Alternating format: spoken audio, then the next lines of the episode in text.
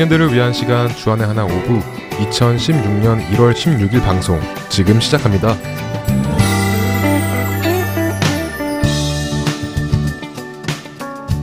애청자 여러분 안녕하세요. 진행의 박영규입니다. 안녕하세요. 정다은입니다. 지난 한 주도 성령님의 인도하심에 따라 순종하여 가야 할 때 가고 멈추어야 할 때 멈추신 여러분 되셨으리라 믿습니다. 다음 점에 겨울방학이 끝나고 새 학기가 얼마 전에 시작했죠? 네, 어느새 개학을 했네요. 언제 이렇게 지나간 거예요? 일주일만 더 했으면 정말 좋겠어요. 네, 앞으로 4개월만 더 열심히 하면 여름방학이 오잖아요. 그건 여름방학이잖아요. 그래도 겨울방학이 딱 일주일만 더 길었으면 좋겠다 하는 바램은 여전합니다. 에이, 그래도 이렇게 청년의 때 모든 상황이 허락되어서 공부도 하고 학교도 다니고 얼마나 좋아요. 아, 그거야 당연히 하나님께 감사하죠. 그래서 열심히 다니고 있습니다. 청년의 때 하니까 다한 자매한테 물어보고 싶은 것이 있는데요. 뭔데요? 친구들끼리 만나다 보면 가끔 아, 조금이라도 어렸을 때 해봐야지. 더 나이 들어서 어떻게 해? 못해. 막 이런 말 하지 않아요? 아, 하죠. 뭐, 조금이라도 어렸을 때 우리끼리 여행 다녀오자. 취직하고 그러면 그럴 시간도 없어. 이런 말도 하고, 또 화장하는 법이나 옷 입는 스타일, 이런 것 가지고 그런 말들을 한 적이 있어요. 그렇군요. 맞아요. 저도 친구들이랑 있을 때 여행 이야기 나올 때도 그렇고, 아니면 더 나이 들기 전에 오토바이를 산다는 친구도 있었고요. 제가 지금보다 더 어렸을 때는 노란색으로 머리를 염색하면서 10대 때나 해보지 언제 해보겠어 라고 했던 적이 기억이 납니다. 물론 집에 가서 엄마한테 혼나긴 했지만요. 아, 머리를 노란색으로 염색했던 시절도 있었군요. 네. 맞아요. 10대 때도 그렇고 또 20대 때도 그렇고 더 나이 들면 못하니까 지금 당장 해야 한다. 라는 생각을 참 많이 가졌고 그리고 지금도 가지고 있는 것 같아요. 네, 아무래도 청년의 나이대를 벗어나면 할 수 없는 것들을 더 늦기 전에 당장 해보고 싶은 마음 충분히 이해합니다. 저 또한 얼마 전까지만 해도 그런 이야기를 친구들이랑 나눈 적이 있었는데요. 얼마 전에 이 모든 생각이 다 바뀌게 되었습니다. 첫 찬양 듣고 이어서 이야기 나누겠습니다.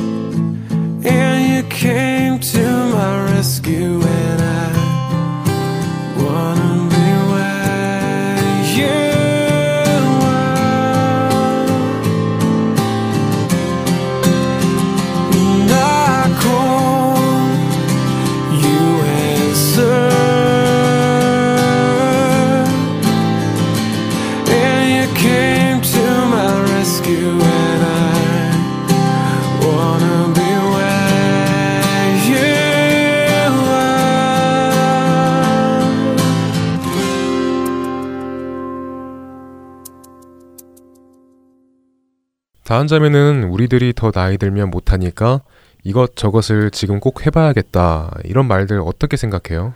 음, 뭐 특히나 청년일 때 꿈도 많고 열정도 있고 하고 싶은 것들도 많은데 세월은 계속 흘러가고 그러니 그런 생각이 드는 것이 아닐까 하는 생각이 듭니다. 그런데요, 저는 그런 생각이 드는 이유가 우리가 우리 각자의 삶에 무언가 부족하다고 느끼거나 만족스럽지 못하다고 느끼는 것이 있기 때문에 어, 그런 생각이 드는 것이 아닐까라는 생각이 듭니다. 만약 우리가 지금 현재 우리 각자의 삶에 만족을 하고 있다거나 부족함이 없다고 느낀다면 그런 생각이 들지 않을 거라는 말이죠. 네, 그렇죠. 제가 조금 전에 얼마 전까지만 해도 저도 아, 더 나이 들기 전에 이것도 저것도 해봐야 할 텐데 라는 생각을 했었는데 이 모든 생각이 바뀌었다고 했잖아요. 네, 왜 모든 생각이 갑자기 바뀌었어요? 전도서의 말씀을 읽고 생각이 바뀌었습니다. 전도서 12장 1절 말씀입니다. 현대인의 성경으로 읽어드릴게요. 너는 아직 젊을 때 곧 고난의 날이 오기 전에 아무 낙이 없다고 말할 때가 되기 전에 너의 창조자를 기억하라. 너는 아직 젊을 때 곧 고난의 날이 오기 전에 아무 낙이 없다고 말할 때가 되기 전에 너의 창조자를 기억하라. 음, 이 말씀만 듣고는 왜 용규 형제의 생각이 바뀌었고 삶에 만족함이 없기 때문에 그런 생각이 드는 것은 아닌가라는 생각이 들었는지 잘 모르겠어요. 네, 제가 말씀드릴게요. 어, 제가 며칠 전에 이 말씀을 읽을 때쯤 어떤 생각을 하고 있었냐면요. 2016년은 왔고, 더 늦기 전에, 한 살 더 먹기 전에, 이것도 해보고 저것도 해봐야 할 텐데, 어, 그럼 돈이 많이 들 테고, 또 시간은 어떻게 만들지, 뭐 이런 생각을 하고 있었거든요. 아, 그런 새해 계획을 짜다가 잠들기 전에 말씀을 읽는데, 딱 이 말씀을 읽게 된 것이죠. 전도서 12장 말씀에서는 너의 창조자를 기억하라 라는 1절 말씀 다음으로 계속 읽으면 제가 무슨 말씀을 드리려는지 더 이해가 잘 될 것 같네요. 다음 자매가 1절, 2절, 그리고 7절, 8절 말씀을 현대인의 성경으로 읽어 주시겠어요? 네, 알겠습니다. 너는 아직 젊을 때 곧 고난의 날이 오기 전에 아무 낙이 없다고 말할 때가 되기 전에 너의 창조자를 기억하라. 내가 너무 늙어 해와 달과 별이 보이지 않고 슬픔이 떠날 날이 없을 때 그를 기억하려고 하면 늦을 것이다. 7절, 8절 말씀입니다. 육은 본래의 흙으로 돌아가고 영은 그것을 주신 하나님께로 돌아가기 전에 너의 창조자를 기억하라. 전도자가 말한다. 헛되고 헛되면 모든 것이 헛될 뿐이다. 아, 그러니까 용규 형제가 나이가 들면 못 해볼 것들을 젊었을 때 빨리 해봐야겠다는 걱정에 계획을 짜고 있었는데, 말씀에서는 젊었을 때 창조주 하나님을 기억하라고 하신 것이네요. 그래서 용기 형제가 가지고 있던 걱정들이나 계획들에서 모든 생각이 바뀌었던 것이고요. 네, 맞아요. 말씀에서는 세월이 흘러 더 늙기 전에 이것들 저것들을 해보려는 계획이 아닌 나의 창조주 하나님을 기억하라고 말씀하셨습니다. 제가 이 말씀을 읽고 제 자신이 얼마나 부끄럽던지 하나님을 기억하며 꽉꽉 채우고 보내야 하는 이 청년의 시기 때 도대체 무엇에 중심을 두고 무엇을 위하여 살고 있는지 돌아보게 되었습니다. 아, 그렇네요.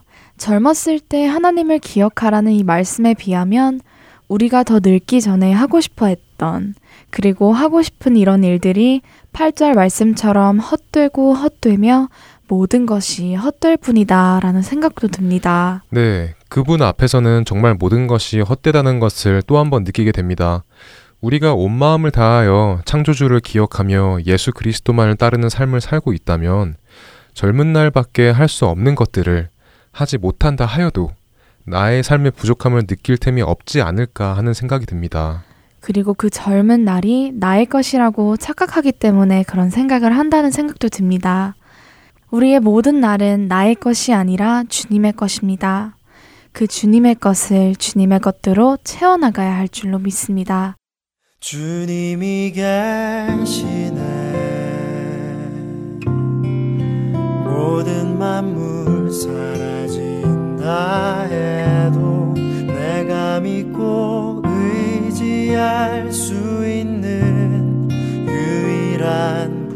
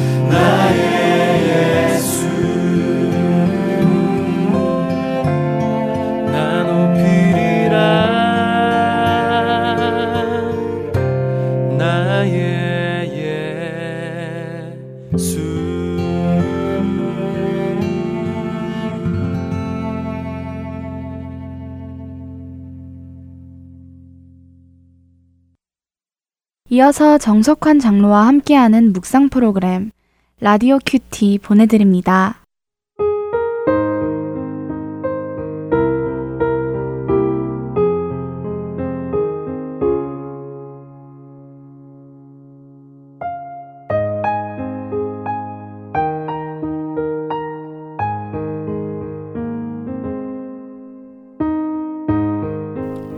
하나님이 그가 하시던 일을 일곱째 날에 마치시니 그가 하던 모든 일을 그치고 일곱째 날에 안식하시니라. 하나님이 그 일곱째 날을 복되게 하사 거룩하게 하셨으니 이는 하나님이 그 창조하시며 만드시던 모든 일을 마치시고 그날에 안식하셨음이니라. 창세기 2장 2절로 3절의 말씀입니다. 우리의 모든 물질에 10의 1을 구별하여 하나님께 드려야 하듯이 일주일 중에 주일을 구별하여 하나님께 드려야 하는 것입니다. 전기가 없던 시대에는 탄광에서 석탄을 캘 때 흔히 노새를 이용하였다고 합니다. 그런데 일주일에 꼭 하루씩은 탄광의 괭도에서 노새를 밖으로 꺼내어 햇빛에 메워놓아 쉬게 하였습니다. 만일 그렇게 하지 않으면 노새는 어두운 곳에만 있기에 눈이 멀어버린다고 합니다. 일주일에 한 번 쉬며 하나님께 예배드리는 것은 창조의 법칙입니다. 그래서 링컨은 미국의 대통령이 되면서 국민들에게 강조하기를 미국에 있는 남녀로서 하나님과 성경과 교회와 안식일을 진정으로 존중하지 않는 사람이 하나도 없기를 바랍니다. 만일 우리가 이러한 정신을 놓친다면 그것은 곧 국가의 힘이 쇠퇴한다는 증거입니다. 라고 말했습니다. 지금 미국은 링컨이 염려하던 바로 그 상황을 서서히 직면하고 있습니다. 선교력이 쇠퇴하고 있고 교회가 문을 닫고 있고 그리스도인들이 줄어들고 있습니다. 주일에 예배드리는 이가 감소하고 있기 때문입니다. 주일은 하나님의 날입니다. 주일을 지키는 것은 우리 신앙을 지키는 것입니다. 주님, 이 땅에 주의 날을 거룩히 지키는 물결이 일어나게 하옵소서.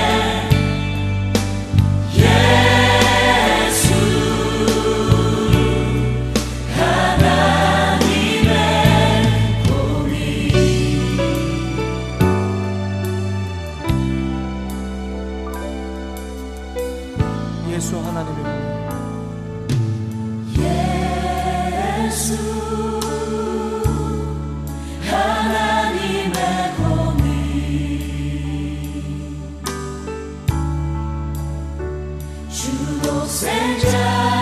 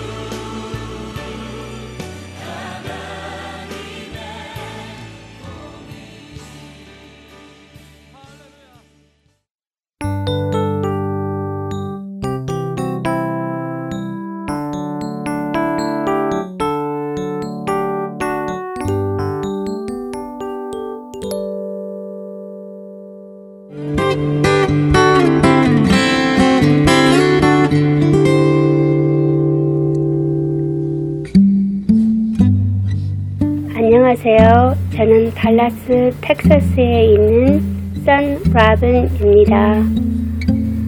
교회를 다니다가 상처받으신 분, 또 교회를 안 나가시는 분, 그런 분들에게 이 복음방송 CD를 전해드리고 있습니다.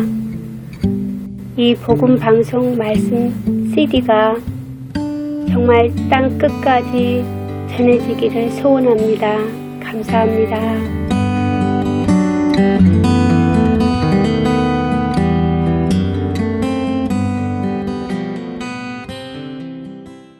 이어서 찬양의 원어적 의미와 성경적인 찬양이 무엇인지 그 본질을 함께 생각해보는 프로그램 성경적 찬양으로 이어집니다.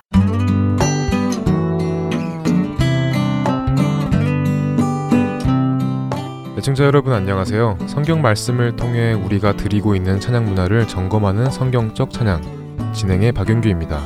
여러분 안녕하세요. 함께 진행하는 강승규입니다. 네, 지난 시간에는 찬송과 복음성가의 다른 점을 구분해 보았습니다.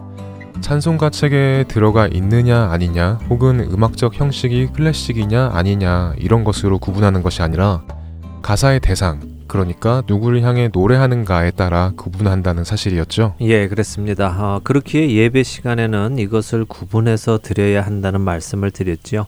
하나님께 드리는 예배 시간에 사람에게 노래하는 복음성가를 부르는 것은 알맞지 않다는 말씀을 드렸습니다. 네, 그렇게 두 가지의 차이와 의미를 생각하니까요. 예배 시간에 어떤 찬양을 선곡해야 하는지 더 많이 고민하게 되더라고요. 네, 그럼요. 고민하셔야지요. 고민하면서 결정하는 것이 꼭 필요한 일입니다. 어, 지난 시간에도 말씀드렸지만요. 코드 진행이 어떨까? 이런 것 고민하는 것이 아니라요. 이 가사가 하나님께 드리기에 합당한가? 우리 성도들의 고백이 담겨 있는 가사인가? 이런 것들을 고민하셔야 합니다.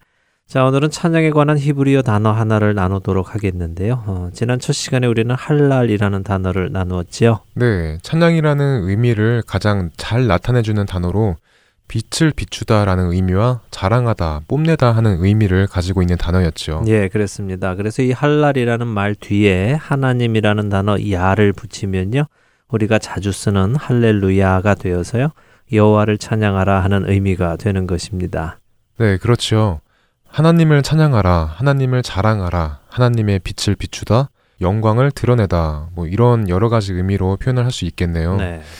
그런데 세상에서 보면요. 예. 최근에는 개그맨들이 이 할렐루야를 우스개 표현으로 하기도 하더라고요. 네.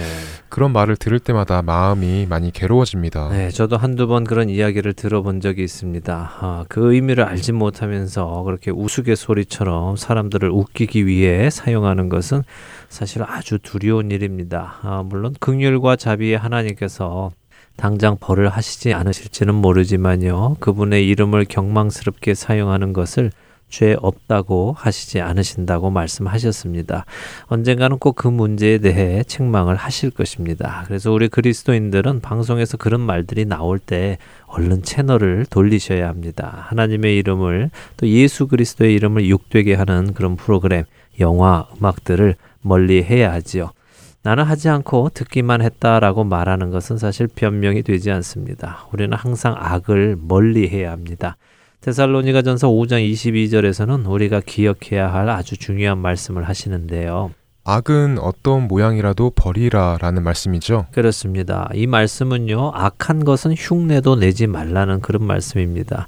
여기서 모양이라는 단어는 에이도스라는 헬라어인데요. 이것은 보이는 것, 형상, 외견, 모양, 형태 이런 것들을 뜻합니다. 영어로 보면 이미지나 view, 또 form 이런 것들을 의미하지요. 그러니까 악한 것은 내 속은 그렇지 않다 하더라도 겉모습조차도 따르지 말라, 뭐 흉내도 내지 말라 그런 말씀이군요. 예, 맞습니다. 오늘 이야기를 나눌 히브리 단어와 함께 우리가 생각을 해보기 바랍니다. 먼저 오늘 나눌 히브리 단어는요, 테힐라라는 단어입니다. 테힐라요? 예, 이 테힐라는 할랄이라는 단어에서 파생된 단어로요, 찬송, 찬양으로 번역이 되는 단어입니다. 어, 할랄이 음악적인 요소가 없이 칭찬하고 자랑하고 뽐내고 하는 찬양이라면 이 테힐라는 노래로 드리는 찬양입니다. 이 테힐라는 내 마음속 깊은 곳에서 우러나오는 멜로디에 가사를 얹는 것이죠. 아, 그러면 이 테힐라가 우리가 부르는 찬양에 가까운 단어인가요? 예, 뭐 비슷은 하지만요, 또 딱 들어맞지는 않습니다. 왜냐하면요, 테힐라는 악기가 없이 내 목소리만으로 우리의 목소리만으로 드리는 찬양을 뜻합니다. 아, 그러니까 우리 안에서 경험한 하나님을 향해 자연스레 흘러나오는 노래라고 말할 수 있겠네요. 네, 아주 적절한 표현입니다. 어, 박용규 아나운서 콧노래 불러보셨나요? 콧노래요? 예. 네, 가끔 콧노래 부르죠.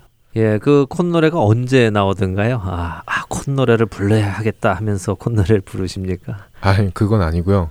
어, 콧노래는 기쁜 일이 있거나 행복함이 있을 때 나도 모르게 내 안에서 흥얼거리며 나오는 것 같습니다. 네, 맞습니다. 콧노래는 바로 그런 것입니다. 내 영혼 안에서 기쁨이 충만할 때 자연스럽게 흘러나오는 노래입니다. 테힐라는 이런 찬양입니다. 아, 주님을 경험했고 내 주님이 되셨고 어, 그 안에 내가 거하면서 참 평안을 얻었을 때 나도 모르게 나의 지금 그 삶이 너무 감사하고 기뻐서 내 속 깊은 곳에서 자연스럽게 흘러나오는 찬양입니다. 그래서 이 테힐라라는 단어는요, 깊은 곳, deep place라는 의미도 함께 가지고 있습니다. 아, 그랬군요. 내 영혼 깊은 곳에서 흘러나오는 노래. 네. 생각해 보니까요. 그게 정말 참된 찬양이다 하는 생각이 듭니다. 그렇습니다. 그래서 하나님께서는 이 테힐라라는 찬양을 특별히 좋아하십니다.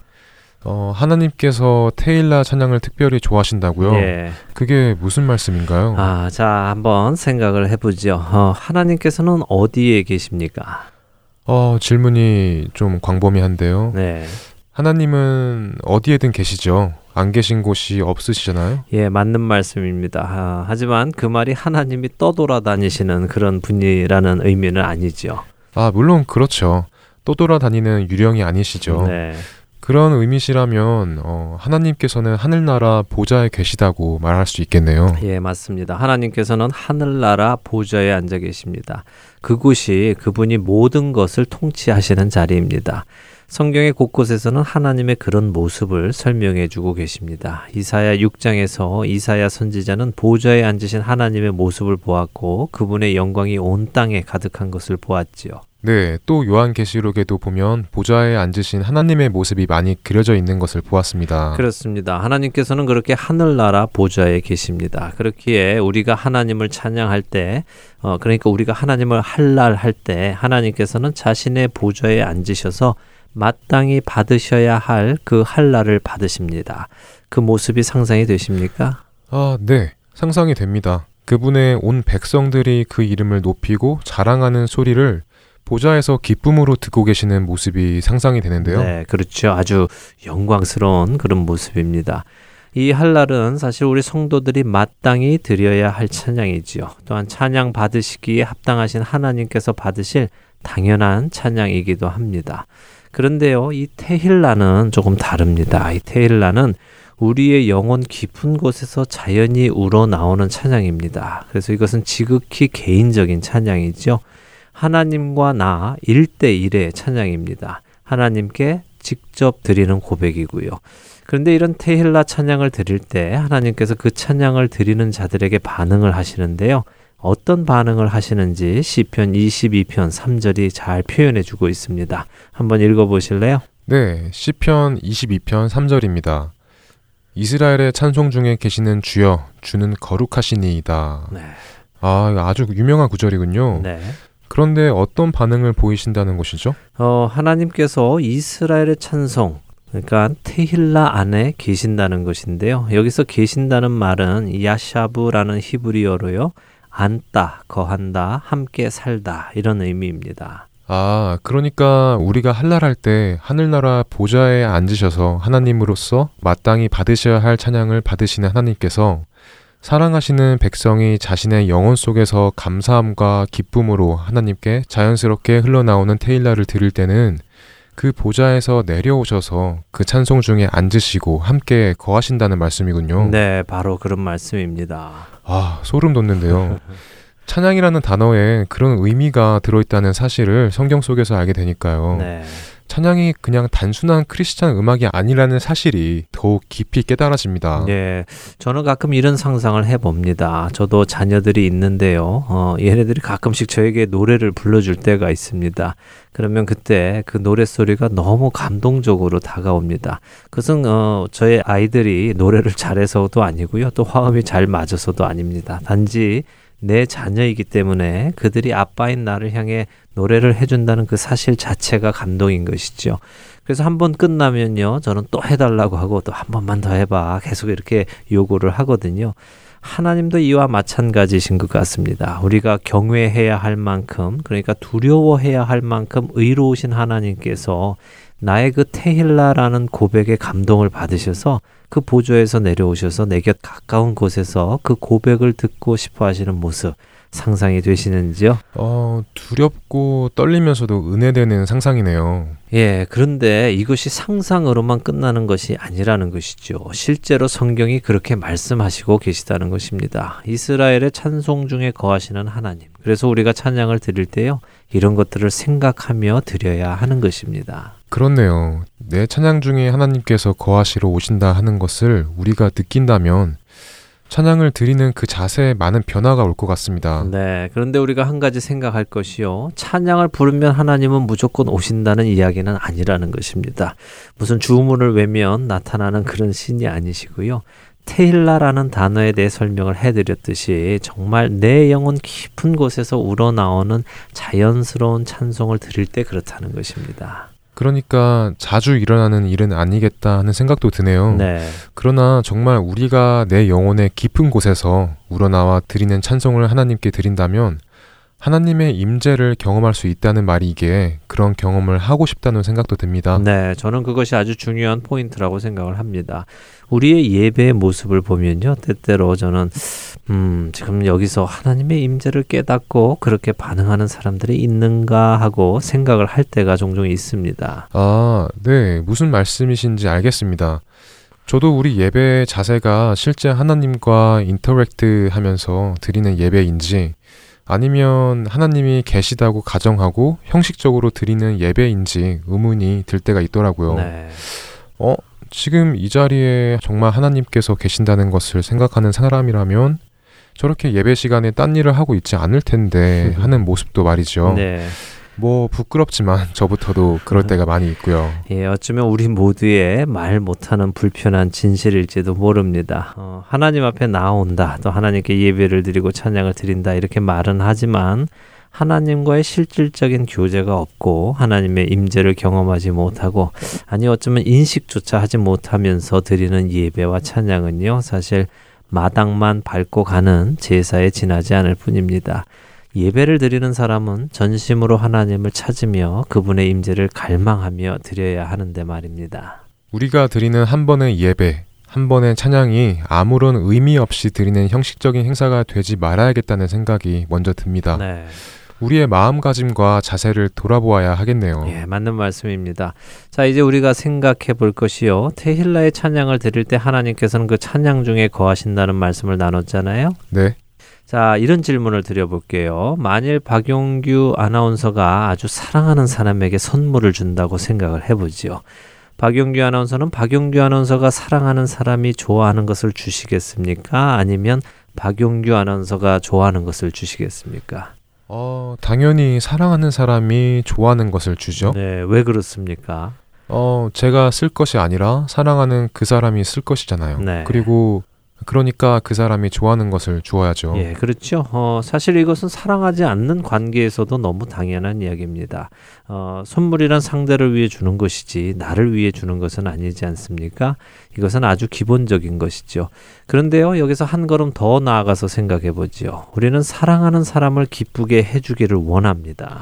그렇죠. 그래서 요즘은 뭐 여러 가지 이벤트 준비하는 것이 붐이잖아요. 맞습니다. 그렇더라고요. 어, 그런데요, 사랑한다면 그 사람을 기쁘게 해주는 것도 좋지만요, 더 중요한 것이 있는데요. 그것은 사랑하는 그 사람이 싫어하는 것을 하지 않는 것입니다. 사랑하는 사람이 싫어하는 것을 하지 않는 것이라고요. 네. 어, 그런 생각은 안 해본 것 같네요. 네, 사실 사랑하는 사람이 기뻐하는 일을 하는 것은요, 쉽습니다. 사랑하는 사람이 기뻐하는 모습을 보는 것은 나도 좋기 때문에 그렇죠. 그러나 사랑하는 사람이 싫어하는 것을 하지 않는 것은요, 쉽지 않습니다. 더더군다나 사랑하는 그 사람이 싫어하는 것이 내가 좋아하는 것이라면 문제는 더 어려워지겠지요. 생각해보니 그렇네요. 사랑하는 사람을 위해서 내가 좋아하는 것을 포기하는 것은 결코 쉽지 않은 것 같습니다. 네. 대부분의 커플들도 그런 이유로 다투게 되고 의견 대립이 생기고 하게 되는 것 같더라고요. 네, 우리가 자신이 좋아하는 것을 사랑하는 사람을 위해 포기할 수 있을 때는요, 그 사람을 향한 사랑이 내가 좋아하는 것보다 더 클 때에만 가능합니다. 어, 예를 들면요, 제가 예전에 머리 기르는 것을 아주 좋아했습니다. 그래서 주위에서 어른들은 그걸 아주 싫어하셨죠. 그래서 언제나 머리를 좀 자르라는 소리를 많이 하셨습니다. 그런데 저는 그 머리 기르는 것을 포기할 수가 없었습니다. 그래서 저희 아버지께서 돈도 줘보시고 또 으름장도 놓아보시면서 어, 머리를 자르라고 하셨지만 저는 자르지 않았습니다. 아, 그때 저는 제 머리를 자르느니 차라리 제 목을 치십시오 이런 허튼 말까지도 했었는데요. 어, 그러던 제가 마음에 드는 여자친구를 만나게 되었습니다. 근데 그 여자친구가 자기는 머리 긴 남자가 싫다고 하는 그 말 한마디에 저는 아무 미련 없이 가서 머리를 자른 일이 있었습니다. 아, 그런 일이 있으셨군요. 네. 무슨 말씀을 하시려는지 이제 이해가 됩니다. 그러니까 우리가 하나님께 드리는 것은 우리가 좋아하는 것을 드리는 것이 아니라 하나님 하나님께서 좋아하시는 것을 드려야 하며 하나님께서 싫어하시는 것이라면 내가 아무리 좋아한다 하더라도 내려놓을 수 있어야 한다는 말씀이시군요. 네, 캐치를 아주 잘 하셨네요. 바로 그런 말씀인데요. 어, 그런데 우리 이 시대의 기독교 문화를 보면요. 이 기본적인 사실이 잘 적용이 안 되고 있는 것처럼 보입니다. 어떤 면에서 그렇다고 생각하시나요? 어, 기본적으로는 지난 시간에도 말씀드렸던 주일 예배의 나눔을 들 수.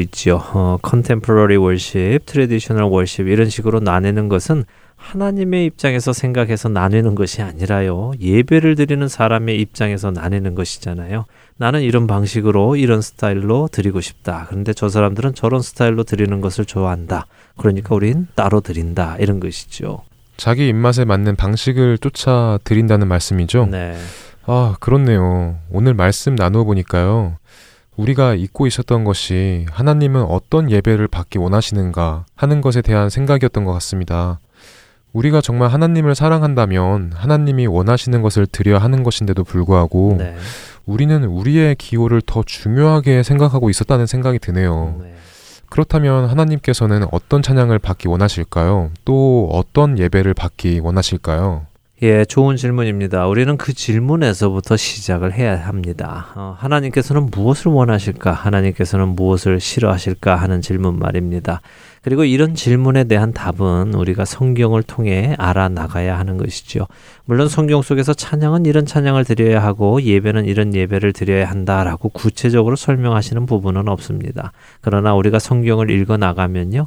하나님의 성품을 알 수 있고요. 하나님의 말씀 속에서 하나님께서 원하시는 것과 원치 않으시는 것들을 구분하는 원칙들을 발견할 수 있습니다. 그래서 우리가 늘 성경을 가까이 해야 하는 것이군요. 네. 하나님의 성품을 알고 뜻을 알기 위해서요. 맞습니다. 자, 이제 마칠 시간이 되어 가니까요. 제가 끝으로 질문 하나만 드리고요. 마치도록 하겠습니다. 어, 박용규 아나운서는 물론 애청자 여러분들께도 드리는 질문입니다. 한 주간 잘 생각해 보시고 다음 주에 그 답을 우리가 이야기해 보도록 하지요. 이런 질문입니다. 우리가 드리는 예배의 형식이 중요할까요? 아니면 마음이 중요할까요? 어렵지 않은 이 질문을 한번 묵상해 보시기 바랍니다. 어, 제 생각에는 아주 답이 쉬운 것 같은데요. 네. 뭐 바로 답을 드릴 수 있을 것 같습니다. 어, 쉽다고 생각될 수 있는데요. 잘 한번 생각해 보시기 바랍니다. 생각이 변할 수도 있으니까요. 어, 그럴 수도 있을까요? 아, 그럼 한번 진지하게 생각을 해보도록 하겠습니다. 네. 성경적 찬양 오늘 마칠 시간이 되었는데요. 오늘은 테일라라는 히브리어를 공부해 보았습니다. 내용은 깊은 곳에서 우러나오는 찬양이라는 의미이며 이 찬양을 드릴 때 하나님께서는 찬양 중에 거하신다는 약속이 있는 찬양이라는 것을 나누어 보았습니다. 다음 한 주간 이 테일라의 찬양을 들으시면서 하나님의 임재를 깊이 경험하시는 여러분 되시면 좋겠습니다. 네, 꼭 그렇게 되시기를 기도드립니다. 한 주간도 주님 찬양이 입술에서 떠나지 않으시는 여러분들 되시기 바랍니다. 안녕히 계십시오. 다음 주에 뵙겠습니다. 안녕히 계세요.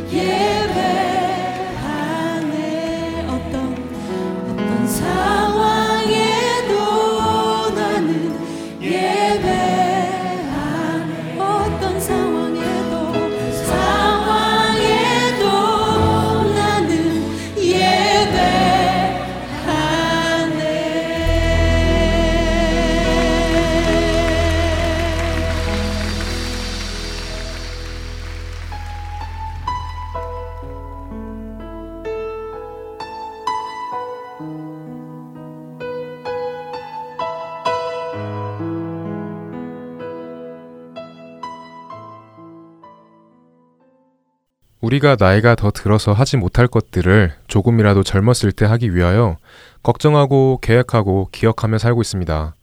하지만 전도서 12장에서는 젊었을 때 우리의 창조주를 기억하며 살아야 한다고 말씀하신다는 것을 나누어 보았습니다. 그런데요. 그렇다고 친구들이랑 여행을 가고, 뭐 오토바이를 몰고 스타일을 좋게 하고, 이런 것들을 하면 안 된다는 것은 아니지 않나요? 아, 네. 물론 그런 것을 하면 안 된다는 말씀이 아닙니다. 제가 말씀드리고자 하는 것은 우리가 젊었을 때 이것은 하고 저것은 하지 말자 이런 것이 아니라 우리의 삶의 중심이 우리의 시선이 어디에 있는지 점검해 보자라는 것입니다. 그리고 전도서 11장 9절 말씀에서도 청년의 때를 즐거워하고 하고 싶은 일을 무엇이든지 하라고 하시잖아요. 청년이여, 내 어린 때를 즐거워하며 내 청년의 날들을 마음에 기뻐하여 마음에 원하는 길들과 내 눈이 보는 대로 행하라. 그러나 하나님이 이 모든 일로 말미암아 너를 심판하실 줄 알라. 네, 청년의 날들을 기뻐하며 원하는 것을 무엇이든지 하라고 말씀하시죠. 그런데 그 뒤에 나오는 말씀, 그러나 하나님이 이 모든 일로 말미암아 너를 심판하실 줄 알라. 라는 이 말씀이 무시무시하게 느껴집니다. 네, 정말 그렇네요. 이 말씀을 청년부 예배나 뭐 그런 곳에서 하면 분위기가 싸해질 것 같지 않나요? 네, 좀 그럴 것 같네요. 네, 하지만 이 말씀을 꼭 기억해야 하겠습니다. 우리가 젊음을 즐기고 젊었을 때 하고 싶은 것들을 마음껏 하며 사는 것도 좋지만 이 모든 것으로 말미암아 하나님의 심판이 분명히 있다는 것을 말입니다. 네, 이렇게 전도서 말씀들을 읽고 생각해 보니 지금 청년의 시기가 얼마나 소중하고 중요한 시기인지 깨닫게 됩니다. 무엇을 하든지 나를 지으신 분이 누구신지, 그리고 내가 지금 따라야 할 분이 누구신지 항상 기억하며 이 청년의 때를 보내야겠구나 하는 생각도 듭니다. 네, 오늘 이렇게 이야기를 나누다 보니까요, 이런 생각이 듭니다. 우리가 청년의 시기를 하나님을 우리의 창조주로 기억하고 성령님의 인도하심을 따라 예수님을 알아가며 섬기고 따르며 보낸다는 것이 얼마나 큰 축복인지 말이죠. 우리가 청년일 때 많은 것을 시도해보고 열정과 파이팅이 넘치는 시간을 보내는 이 모든 것들의 이유가 우리의 창조주 하나님을 기억하며 우리 주 예수 그리스도만을 우리의 삶에서 증거하는 이유가 되었으면 좋겠습니다. 네, 청년들을 위한 방송 주안의 하나 5부 여기에서 마치겠습니다. 오늘도 예수님 오시는 그날만을 기다리며 저희는 다음 주 이 시간에 다시 만나 뵙겠습니다. 애청자 여러분, 안녕히 계세요. 안녕히 계세요. 아버지